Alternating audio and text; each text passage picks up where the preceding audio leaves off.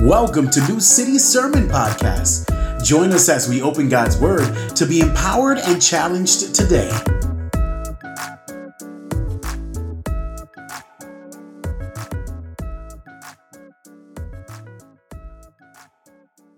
We're in week four of our series, uh, King Jesus Above All, a series about our politics and our citizenships and our allegiances. Week one, we covered this God's politics starts with this Jesus is Lord. And then the week after that, we talked about being an and people, that God cares both about righteousness in our lives and justice in our society. God cares about our personal holiness and his goodness being displayed to the poor. And then last week, Randy Neighbors was here and talked about kings and kingdoms and kind of stepped on all of our toes and challenged us all in a good way. And this week, we are talking about being an over people. And some of you are like, that's good because I'm so over people. And I'm ready for this sermon, Pastor John. Tell me what to do. I'm over people. But unfortunately, that's not what I mean. Um, that's not what I mean by over people. Here's what I mean I'm going to tell you a story. At our, uh, the church I was a pastor at in St. Louis, we had a lot of people who had come from around the world, and one particular group had come from Burma, which is now called Myanmar. And they gathered together in a small group, kind of like we do in life groups. And to me, it just was uh, some Burmese friends that I was getting to know until I started visiting their group and hearing more and more about what they were doing in the group and who they were. And it turns out that they were from the country of Burma, but there were several different tribal groups in that small group. There was people from a group called the Hakka tribe, people from a group called the Zomi tribe, and other tribes.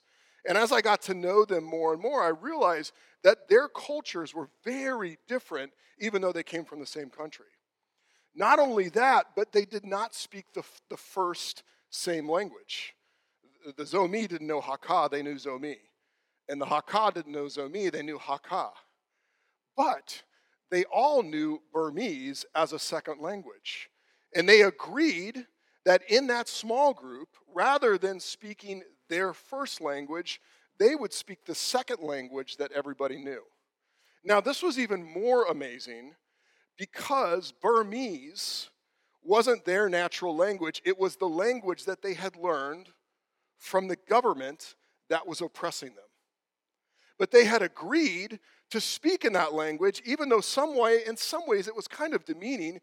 They had agreed to do that in order that they could be together. They were an over people. And here's what I mean by that they chose unity over their own comfort. They chose togetherness over their own preferences.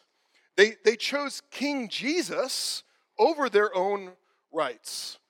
And today I want to talk to you about us being an over people, a people who choose to represent the kingdom of God on earth over anything else.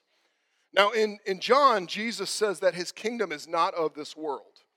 That doesn't mean that his kingdom's not in this world, it just means that his kingdom originates somewhere else.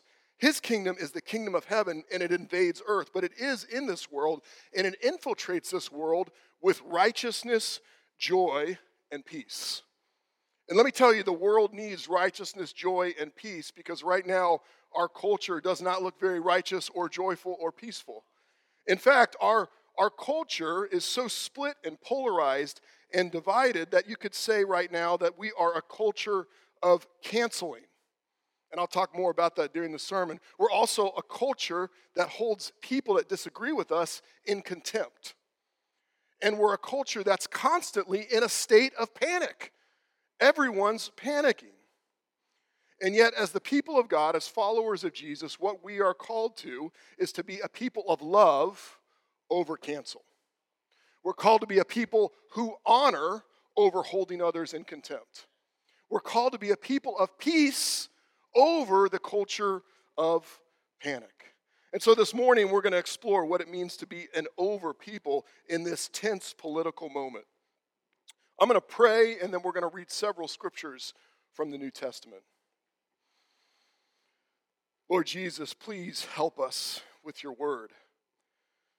We can learn it, we can know it, but we need your help doing it and living it.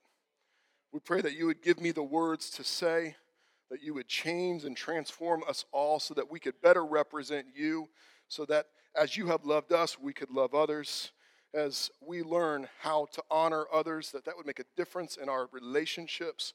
And in the midst of this crazy culture of panic, we would learn to trust the Prince of Peace. And all God's people said, Amen. All right, several scriptures. We're going to start off with Luke 6, verse 27, which says, the words of Jesus, But I say to you who listen, love your enemies, do what is good to those who hate you, bless those who curse you, pray for those who mistreat you.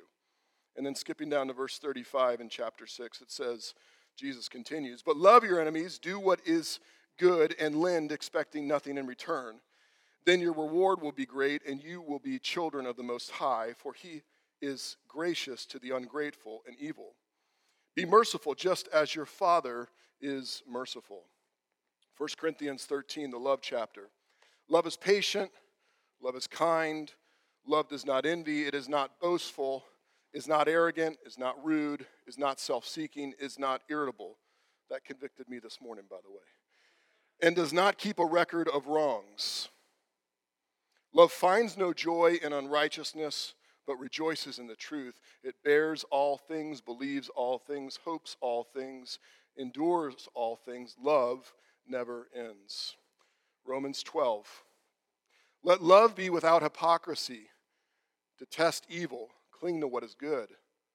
Love one another deeply as brothers and sisters. Outdo one another in showing honor.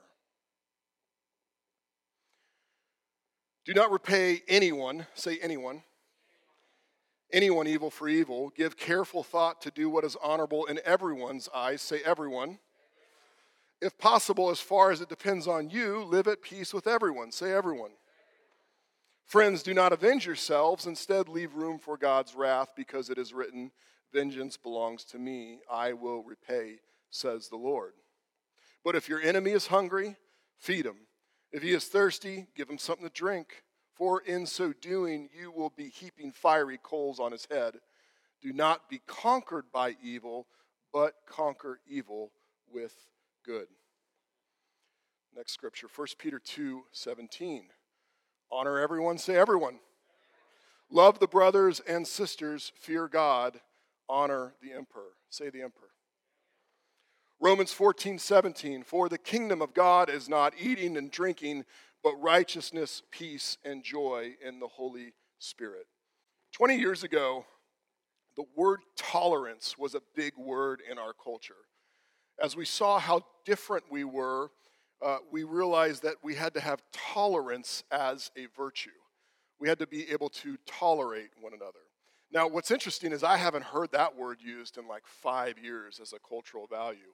And one of the reasons is it just doesn't it doesn't sound romantic. If you before bed tonight, if you look at your spouse and you say, "I tolerate you," um, you might get a smack in the face. But the real truth is, no one wants to be tolerated. Everyone wants to be loved.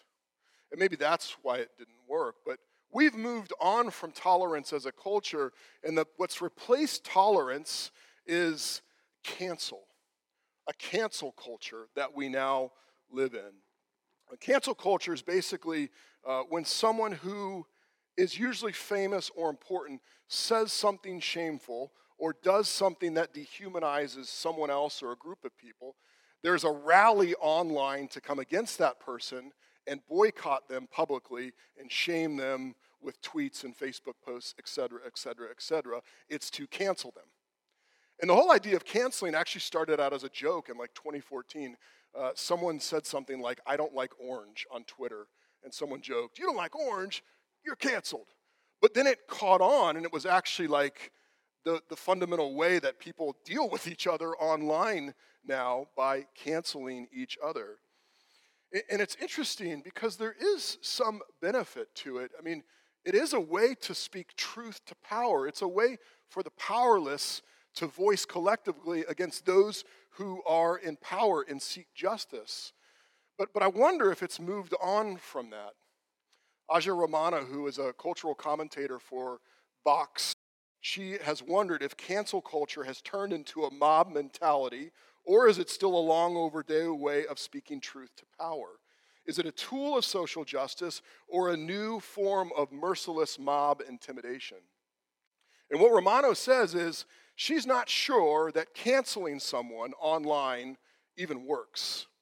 The reason is we've seen many uh, famous people and celebrities do things that they shouldn't have done, and then there's been a rally let's cancel them, let's shame them publicly. And really, they only stay out of the public spotlight like 10 months, and then they're just back. So, canceling, in a sense, it doesn't really have the effect that people want it to. In that article, Romano interviews Aaron Rose, who's a diversity and inclusion consultant, who was someone who joined in on the canceling for a long time. And then he began to question it, and he wondered if, if canceling offers more than simply a short term release of cathartic anger and doesn't really change anything. Uh, the sad people are still sad, the mad people are still mad, the bad people are still bad, and everyone's traumatized. Rose began to change his approach when people said things that were dehumanizing to what he called like positive conflict transformation. In other words, we're no longer going to focus on canceling, we're going to focus on change and transformation. You know, I think there might still be a place for speaking truth to power in that way. But one of the concerns I have with the whole canceling of culture thing is it's a dehumanizing response to a dehumanizing action. In other words, someone says something or does something that dehumanizes other people, and the response is, You're no longer a human, we're going to cancel you. And I just wonder, as the people of God, are we called to respond to dehumanizing actions and words with a dehumanizing response? Are we called to something over canceling? We read Luke 6 35 through 36. And these are hard words to read from Jesus. He says, Love your enemies, do what is good, and lend, expect nothing in return. Then your reward will be great, and you will be children of the Most High. But what struck me in this passage was that this, this isn't just like busy work or be nice. Love your enemies is really rooted in who the character of God is. It's rooted in God's character. For God is gracious to the ungrateful and evil. Be merciful, just as your Father also is merciful. There's something about God's character where he absolutely hates evil and sin. And yet, he is incredibly kind and gracious to sinners. He doesn't not say that sin is sin, he doesn't ignore evil, and yet at the same time, he's gracious and kind. Theologians call this common grace. And what it means is, even though all of humanity is in rebellion against God, even though all of humanity has broken God's law, we still have air to breathe. We still have food to eat. We still have friends and family. That's God's common grace that He doesn't just cancel us right away in our sin, but actually is kind and gracious.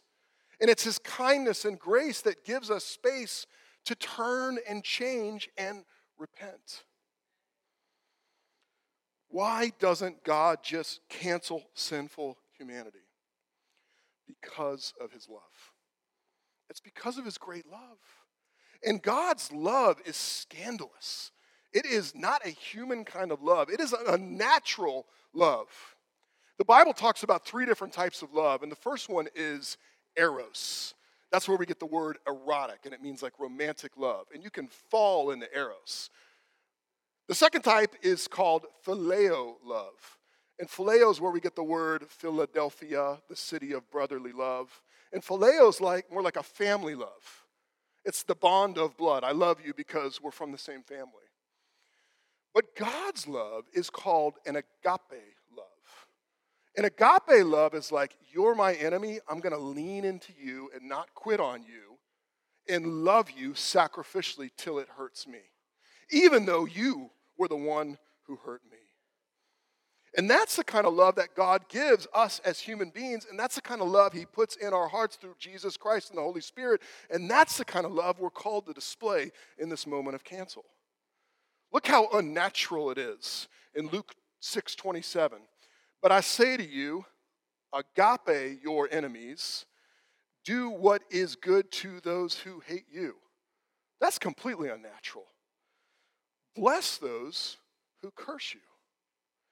Pray for those who mistreat you. Jesus is calling us to unnatural actions and unnatural words and unnatural prayer and unnatural love because it's not a human love, it's a divine love that God loves us with that He then puts in our hearts and we express to our enemies. In fact, Jesus' whole life was filled with agape love. Whether it was the leper that no one wanted to touch, or the Pharisee who was so self righteous that he didn't see his need for God, Jesus leaned into both with sacrificial, agape, self giving love. In fact, we see his spirit of agape love on the cross. When he's put on the cross, though he's innocent, he looks down and says, Father, forgive them for, for they know not what they do. I think the challenge for us as followers of Jesus Christ is somehow we think that showing agape love doesn't apply to whatever situation we're in. Agape love is for someone else to show, not me. But yet, we're called to love not just those we like, not just those in our home, not just those we're in love with, but our enemies. This is what God puts forward for us. The interesting thing is that we are scared to show love on this level because we don't think it does anything. We don't think it has an effect. We don't think love wins. But the Apostle Paul writes in Romans 12 17, do not repay anyone evil for evil. If your enemy is hungry, feed him. If he is thirsty, give him something to drink. For in doing so, you will be heaping fiery coals on his head. Do not be conquered by evil, but conquer evil with good. In other words, agape love cancels evil. Agape love is what has power to bring transformation and change. And for people who are simply willing to love sacrificially in this hypocritical cancel age, it displays something of the kingdom of God. After World War II in East Germany, a man named Erich Honecker was put in power of Germany. He was the leader of the German Socialist Unity Party. He, he controlled East Germany, he was the guy. In 1961, he was responsible for organizing the Berlin Wall that separated East Berliners from freedom in West Berlin. He was also responsible for the order to fire. The order to fire was if anyone tries to escape East Berlin through the wall, you have permission to shoot and kill them so that they cannot go free. It simply said Honecker was the most hated man in East Germany. But when the wall fell and the East German government crumbled, Honecker and his wife Margot were stripped of their offices and stripped of their home. They lost all their power and they had nowhere to go as the most hated people in Germany, East Germany at the time. In fact, they were so hated they were even rejected by the Communist Party. But there was a Christian family named the Holmers. And I won't say his name right, so I'm just going to say Uwe Holmer was the dad. He was a pastor. He had 10 kids, and he oversaw a Christian help center, which I believe was like a, a homeless shelter outside of Berlin. Now, it was interesting because Margot Honecker, Eric's wife, was also in power in East Germany. She was the national minister of education for 24 years. And she oversaw who could get an education from the state and who couldn't. And she excluded Christian children from getting an education. In fact, eight out of 10 of Pastor Holmer's children were not allowed to get an education because they were a Christian family. They had been canceled. Yet, in this moment, when the Honeckers, the most hated people in Germany, had no home, the Holmers invited them to live in their home. They invited them to live in their home. What a wonderful display of care and love and agape for your enemies. Holmer took some heat for this because wherever the Honeckers go, there were protests. No one liked them. And so having them in their home brought not just new people, but protests against them housing these enemies.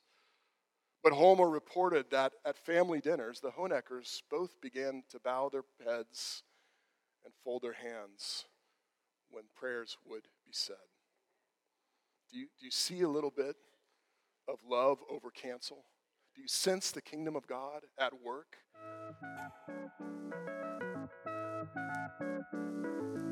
We hope you're inspired by God's word. What have you learned so far? As you listen, pray about applying it to your life. Let's continue in God's word.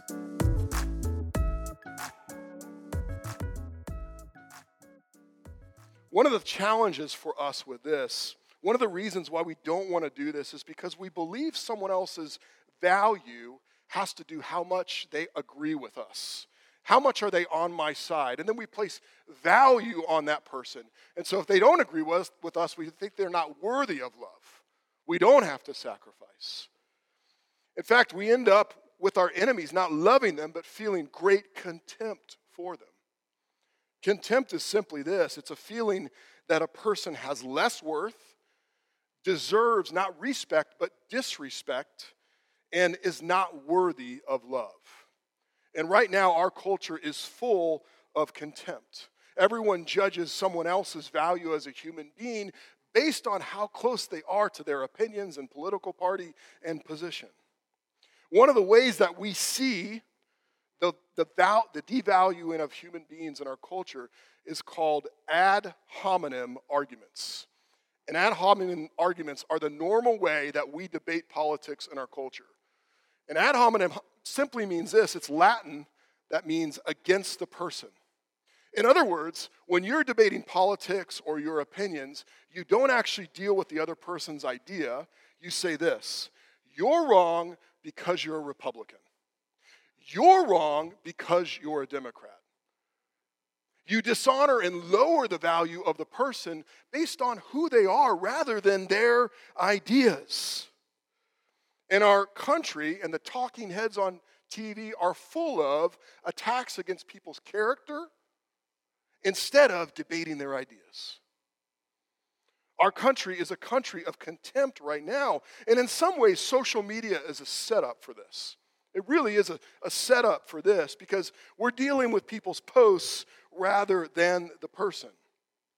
I mean, Twitter doubled the number of characters that you can have from 140 to 280. But the average Twitter post is still 33 characters. 33 characters is high, period. My name is John, period. What's yours? Question mark. Without any spaces in between. That's it.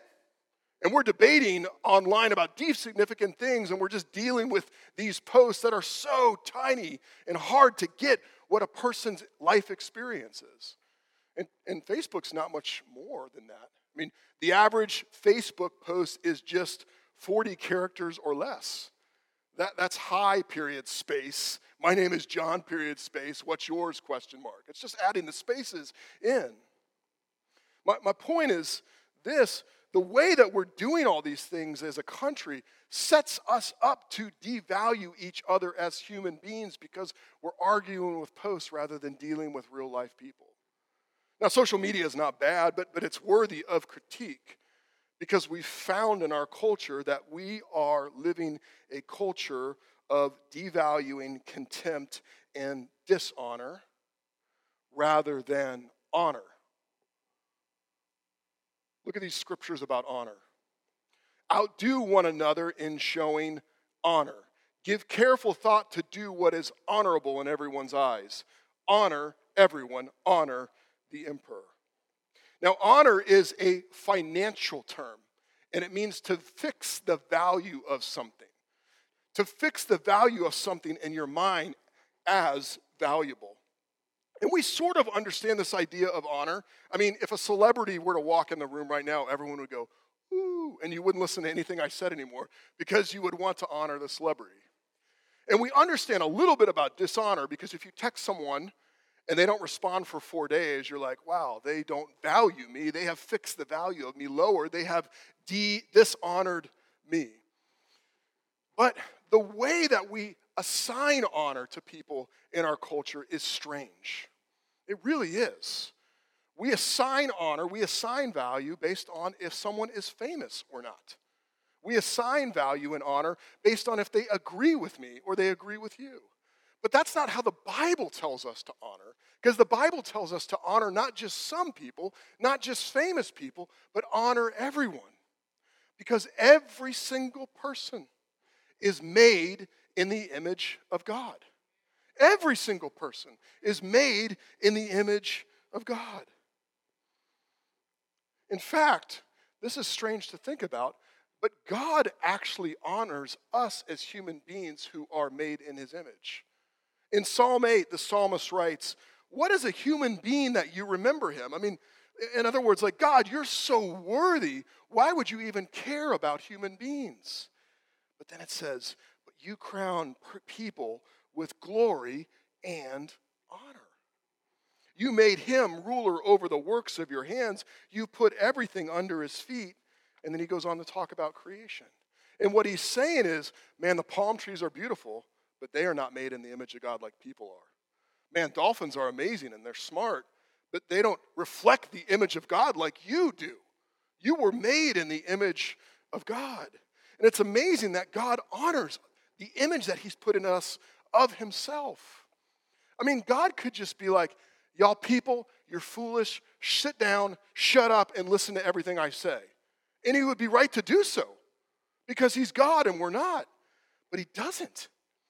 He invites us into His story, He lets us ask Him questions.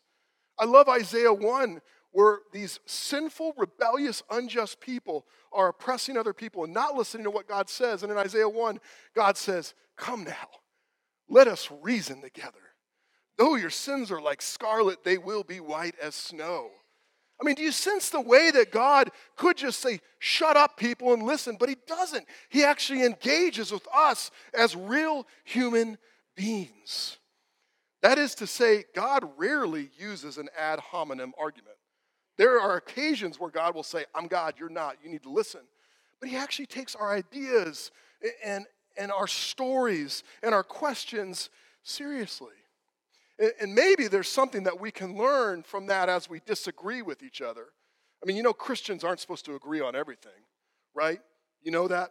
Okay, so when we disagree with each other and we disagree with people outside of the church, what does it mean to honor them as we disagree? What does it mean to disagree with them in a way that raises their value? That raises their value. And if we want to represent the kingdom of God, we must choose honor over contempt. And maybe that looks like this You are created in the image of God. I disagree with you. And what you're saying is below someone who's created in God's image. Maybe it starts there. Because we are called to honor everyone. Honor everyone, Peter writes. Honor the emperor. And that means for us that we have to show honor to the people that are in authority in the government over us, even if we don't like them, even if we think that they are dangerous, we are called to show honor. And the thing is that these people who would have read this when Peter first wrote it, they would have had a much stronger reaction than you are having even right now to the phrase honor the emperor. And the reason is is because we're not sure who the emperor was at that point, but it was either Domitian or Nero. Emperor Domitian or Emperor Nero. And if it was Domitian, Domitian was a guy who said, Because I'm emperor, I'm God, and anyone that says there's another God is going to be persecuted. So guess what? Domitian persecuted Christians. Nero, Nero's a whole different ballgame if he was the one in power. Nero set fire to Rome, his own city that he ruled over. And then he blamed it on the Christians. And he took some of the Christians and he set them on fire. And he took some of the ones that he didn't set on fire and he fed them to live animals. Honor Nero? Yes. And you can honor him not by agreeing with him, not by saying everything's okay, not by turning a blind eye to injustice, but by still acknowledging that they are created in the image of God.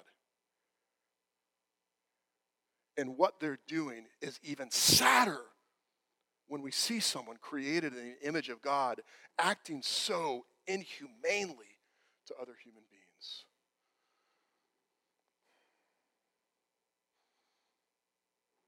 It's challenging still, isn't it? The world is a messed up place. And we know whose fault it is, right? It's someone else's fault. I mean, that's the conversations we're having right now about all sorts of issues in our country. And so it's hard to think about honoring people when we see them messing up the world, when we see them acting in brokenness. But that mindset has created a culture of panic. We're in a constant state of panic. I get an email every week from a politician. I'm not sure how they got my email address, but they send me an email every week. And every week, it's like complete panic. And I'm like, I don't I look out the window. I'm like, are we still? Is everything still out there? Like, yeah, okay, okay. I, I get it. It's intense, but but um, here's the thing. Like canceling, panic is sort of an inhumane, dehumanizing response to dehumanizing things. Charles Drew, who's a theologian, has this great quote where he says, Panic dehumanizes us in our dealings with each other. For me to understand my neighbor's motives and reasoning, take time.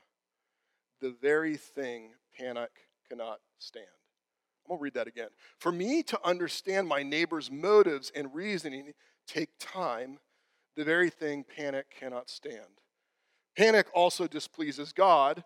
Fear is a matter of the heart, and our King cares deeply and especially about our hearts, since it is from them that everything else issues. As people of Jesus' kingdom, we are called to be a people of peace over a people of panic. Look at these scriptures. If possible, if possible, as far as it depends on not the other person, but you, live at peace with who? Everyone. For the kingdom of God is not eating and drinking, but righteousness and joy in the Holy Spirit. The only way that we can live as people of peace in this panicky culture is that we have to be made by the peace of Jesus Christ. In other words, through the good news of Jesus, we who were enemies of God have been reconciled to God, and we are no longer in a state of being separated from Him and His enemies, but we have peace with God because Jesus went to the cross in our place. And now, our Lord, the one who loves us most, is the Prince of Peace. And we live in a kingdom of peace. So, what does it look like to live at peace with all people? Maybe it's simply this. Maybe it's keeping your joy in the Lord and the Prince of Peace when the world is crumbling around you. Maybe it's praying for broken people in a broken world. Not the people you like, but the people you don't like. Maybe it's praying before posting, not after you posted and made a mess. Maybe it's praying before you post. Or maybe it's simply hearing someone out online and assuming the best. I don't interact much more on social media. Uh, I like putting pictures of like pretty things. There's the sunset. I don't even put a comment there. I'm just like, it's pretty. Um, but I decided to the other day because someone wrote something in a theological conversation, and this guy put a post up, and then everyone jumped on him and, and like, that's wrong. And I was like, I actually think the guy's right. So I jumped in and I said, I think he's right because this, this, this, this, and this. And I just listed scripture. And within 10 minutes, someone jumped on my post and was like, That's false. And I was like, I just put scripture. I don't really know. I don't know what happened. And there was something in me that was like, um, I'll, I'll fight. You want to, you know, you want to, you want to get into it? I'll, I'll fight. But I was like, no, I got to preach on this on Sunday, so I can't do it. and the Lord convicted my heart. And so I just asked a question. I said, You said I, whatever it was false. Can you tell me what is false? Maybe she's right. Maybe I have something to learn. And she wrote back, Hey, I just read your post again. I misread it. I'm really sorry. And I was like, Wow. I was about to spend two hours being angry, and she just didn't take the time to read my post. But maybe that's what peacemaking looks like. And I actually wrote right back. I said, Thank you for that. I don't think I've ever heard someone on the internet say that they're wrong. You're the first one. And it was this awesome moment where I got to understand someone because rather than panic, we pursued peace. Panic is rooted in fear. It's rooted in this sense of feeling powerlessness and losing a sense of control. But let me tell you no matter what happens in our country, no matter what happens in your neighborhood, no matter what happens in your own life, you haven't lost control. You haven't lost power because Jesus is your king and he is one. And Jesus, through his what seemed like the ultimate loss of power, his death on the cross, was actually a victory for you and me. And that is how you live at peace when you lose power or you even lose your life. You can be at peace in death if the Prince of Peace is your king. There's a pastor in Nigeria named Lawan Andimi, and he was a pastor of a brethren church in a village. Just in the last three weeks, their village was raided by Boko Haram, a terrorist organization, and some people were captured and Ndimi was taken into custody by Boko Haram. And he was made to do this video. You know the video that people captured by terrorists, terrorists make them do. This is actually uh, a video, or this is a screenshot of that video. And I don't know what they wanted him to say, but I would encourage you to go and actually watch the video online. Because here's a man who his life is being threatened and yet the way he communicates is simply being at peace. This is what the words say on the screen behind me. These, well, first of all, he says, if you can help me get free, please help me get free. But then he says, these people, in other words, Boko Haram, these people have been doing good to me. They have been feeding me. They provide a nice place for me to sleep. By the grace of God, I will be together with my wife, my children, and my colleagues. But if the opportunity has not been granted, in other words, if I never see my wife and kids again, maybe, maybe it's the will of God. Maybe it's the will of God. And then, out of concern for those watching the video, he says this be patient. Don't cry. Don't worry. But thank God for everything. Several days later, Ndimi was taken out into the forest and killed. Just in the last couple weeks. It had a profound effect on the Nigerian church community that this man, in the midst of a situation where most of us panic, was so at peace. Gideon Para-Mallam, who's the African ambassador for International Fellowship of Evangelical Students, said this This is completely different from most hostage videos. Ndimi appeared as one who had already conquered death saying to his abductors and the rest of us that he is ready to die for his faith in Christ. Peace in his soul because he knows the Prince of Peace. We are called to be representatives of the kingdom of God. Love over cancel, honor over contempt, peace over no matter how powerless we feel, no matter how much power uh, we actually lose, no matter how out of control things seem, we can find peace because God is God. And Jesus has already won. Jesus has already won. Right now, he sits at the right hand of God. He reigns and rules over all things. And as the world falls apart, we are bringing his love and his peace to a world that has gone crazy. But one day he will return, and no matter how broken things are, he will make it all right, and he will make everything new.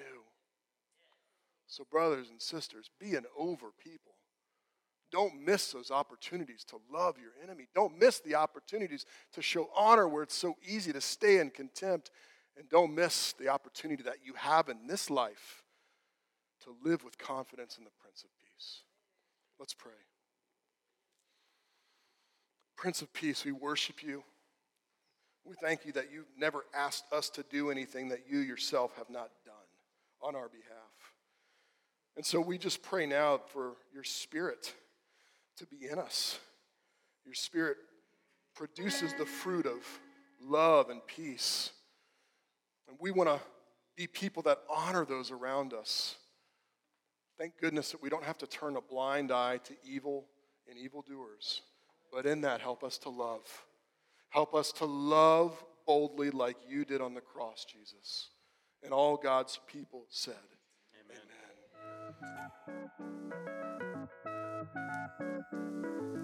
Thank you for listening to New City Sermon Podcast. For more information, check us out at www.newcityhh.com. We'll see you next week.